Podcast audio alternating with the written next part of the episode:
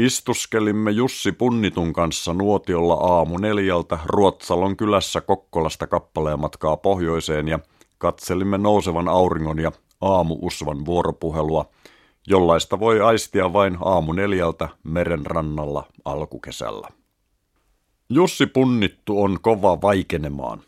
Hän avaa suunsa enimmäkseen vain syödäkseen tai sylkäistäkseen.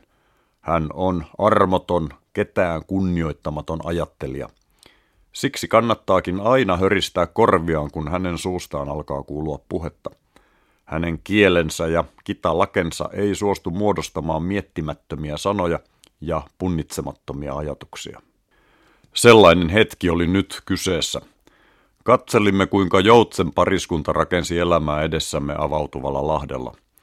Jussi punnittu rykäisi, sylkäisi nuotioon ja lausui. Ollappa eläin. Eläimen on aina helppo olla. Ihmisenä olemista leimaa vaikeus. Ihminen on kiinnostava eläinlaji siksi, että hänellä on mahdollisuus, jota muilla eläimillä ei ensinkään ole, nimittäin kyky tehdä pahaa tai hyvää. Eläin on tästä mahdollisuudesta täysin vapaa. Paha ja hyvä pesivät kielessä. Kieli on häkki, jonka ihminen on rakentanut ympärilleen. Ymmärryksemme säntäilee nenää veressä ja kallo kuhmuilla tämän häkin kaltereita vastaan. Me olemme suojautuneet kielen häkkiin, jotta pysyisimme turvassa siltä tiedolta, että maailman parhaimmassakin tapauksessa piittaamaton ja pahimmassa tapauksessa vihamielinen. Mutta tajutaksemme tätä tilannetta, meidän on ensin paikannettava itsemme ajassa. Kosminen evoluutio on jauhanut 13,7 miljardia vuotta – elämän evoluutio neljä miljardia vuotta ja ihmisen evoluutio miljoona vuotta. Me kannamme kehoissamme ja mielissämme koko maailman kaikkeuden ja ihmiskunnan historiaa. Merkit lääkkeiden käytöstä ja ensimmäisestä hyttyskarkottimesta on ajoitettu 60 000 vuoden taakse. Ensimmäinen huilu soi 30 000 vuotta sitten. Kirjoittamaan opittiin 6 000 vuotta takaperin. Painettu kirja on 600 vuotta vanha – Kotitietokoneet saimme 25, kännykät 20 ja kommunikaattorit viisi vuotta sitten. Meidän hedelmämme ovat kypsät, mutta olemmeko me kypsät hedelmillemme? Kirjoja kirjoitetaan ja tekstejä vuodatetaan salaamaan eikä paljastamaan sitä, mitä meissä on ja mikä meissä jyllää. Jokainen filosofia yrittää kätkeä vaihtoehtoisen filosofian vasta-argumentit. Jokainen mielipide on piilopaikka – Jokainen sana on naamio. Kieli on jo syntyessään sairasta. Sen määräävät kulloinkin hallitsevat ryhmät, jotka ovat etuoikeutetusti sorvanneet nimet itsensä ja omien ansioidensa jumalallistamiseksi sekä kilpailevien ryhmien ansioiden alentamiseksi. Kulkekaamme saksan kielen kautta suomen kieleen.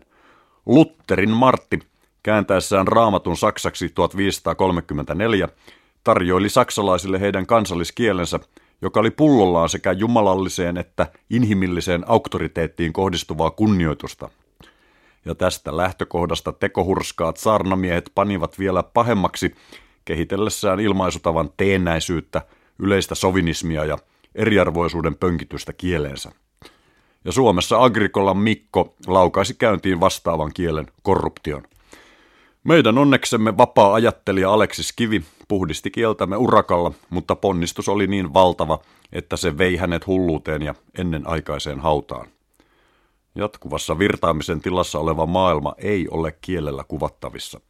Kieli ja logiikka voivat käsitellä ainoastaan pelkojemme rajaamaa ja toiveidemme piirtämää fiktiivistä muuttumattomuutta, kuollutta tilaa, valhetta, me sitoudumme massaan ja kunnioitamme enemmistön suosimia tapoja, koska kammoamme yksilöllistä ajattelua ja sen vääjäämätöntä kulkua epävarmuuteen.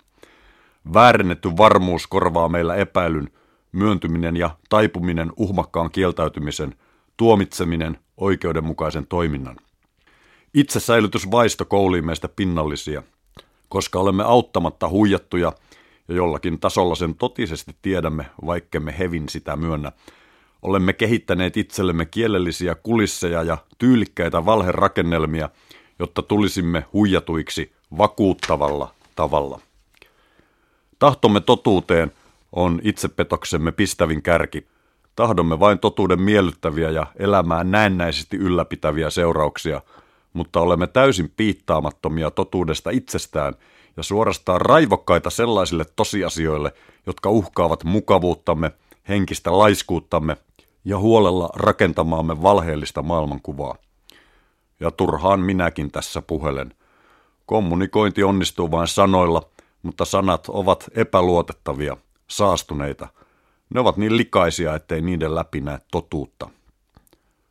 Jussi punnittu oikaisi pitkään ruotoaan ja katseli hetken vaitonaisena ja synkästi rakastelevia joutsenia Merenlahden tyvenessä valkeudessa. Mutta kyllä minä kaikesta huolimatta olen mieluummin ihminen kuin eläin. Siksi, että se on niin vaikeata, suorastaan mahdotonta. Ja mitä vaikeampaa, sen kauniimpaa. Jussi punnittu vaikeni ja vetäytyi selälleen sileälle kalliolle katselemaan pilviä. Kohta siitä suunnasta kuului kuorsausta. Seuraavan kerran hän puhuisi ehkä vuoden kuluttua. Mutta olihan jo siinäkin, mitä olin kuullut, miettimistä.